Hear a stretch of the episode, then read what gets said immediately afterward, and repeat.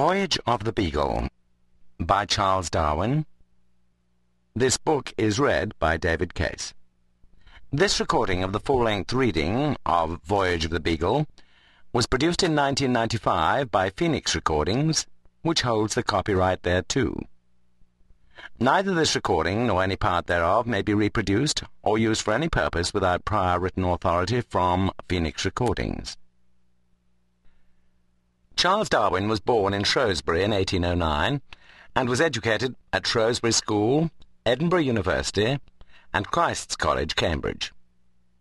He took his degree in 1831 and in the same year embarked on a five-year voyage on His Majesty's ship Beagle as a companion to the captain. The purpose of the voyage was to chart the coasts of Patagonia and Tierra del Fuego and to carry a chain of chronometric readings round the world. While he was away, some of his letters on scientific matters were privately published, and on his return he at once took his place among the leading men of science. In 1839 he was elected a Fellow of the Royal Society. Most of the rest of his life was occupied in publishing the findings of the voyage, and in documenting his theory of the transmutation of species. On the Origin of Species by Means of Natural Selection appeared in 1859. Darwin spent many years with his wife, his cousin, Emma Wedgwood, whom he had married in 1839, and their children at Down House in Kent. He died in 1882 and was buried in Westminster Abbey. The full title of the book, as written by Charles Darwin, is Journal of Researches into the Geology and Natural History of the various countries visited by His Majesty's ship Beagle, under the command of Captain Fitzroy, Royal Navy, from 1832 to 1836.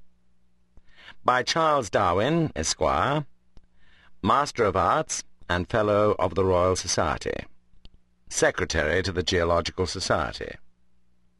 London, Henry Colburn, Great Marlborough Street, 1839.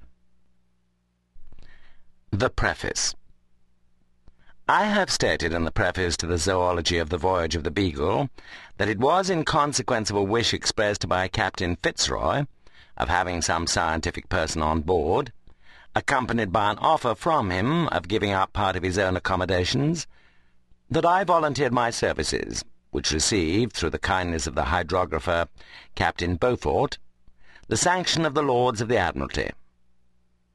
As I feel that the opportunities which I enjoyed of studying the natural history of the different countries we visited have been wholly due to Captain Fitzroy, I hope I may here be permitted to express my gratitude to him, and to add that during the five years we were together, I received from him the most cordial friendship and steady assistance. Both to Captain Fitzroy and to all the officers of the Beagle, I shall ever feel most thankful for the undeviating kindness with which I was treated during our long voyage. I must likewise take this opportunity of returning my sincere thanks to Mr. Bynoe, the surgeon of the Beagle, for his very kind attention to me when I was ill at Valparaiso. The present volume contains, in the form of a journal, a sketch of those observations in geology and natural history which I thought would possess some general interest.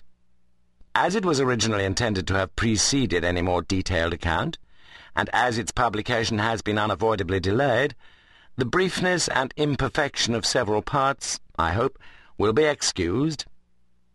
I have given a list of those errata, partly caused by my absence from town when some of the sheets were in the press, which affect the sense and have added an appendix containing some additional facts, especially on the theory of the transportation of erratic blocks, which I have accidentally met with during the past year. I hope shortly to publish my geological observations, the first part of which will be on the volcanic islands of the Atlantic and Pacific Oceans, and on coral formations, and the second part will treat of South America. Several numbers of the Zoology of the Voyage of the Beagle, due to the disinterested zeal of several of our first naturalists, have already appeared. These works could not have been undertaken had it not been for the liberality of the Lords Commission.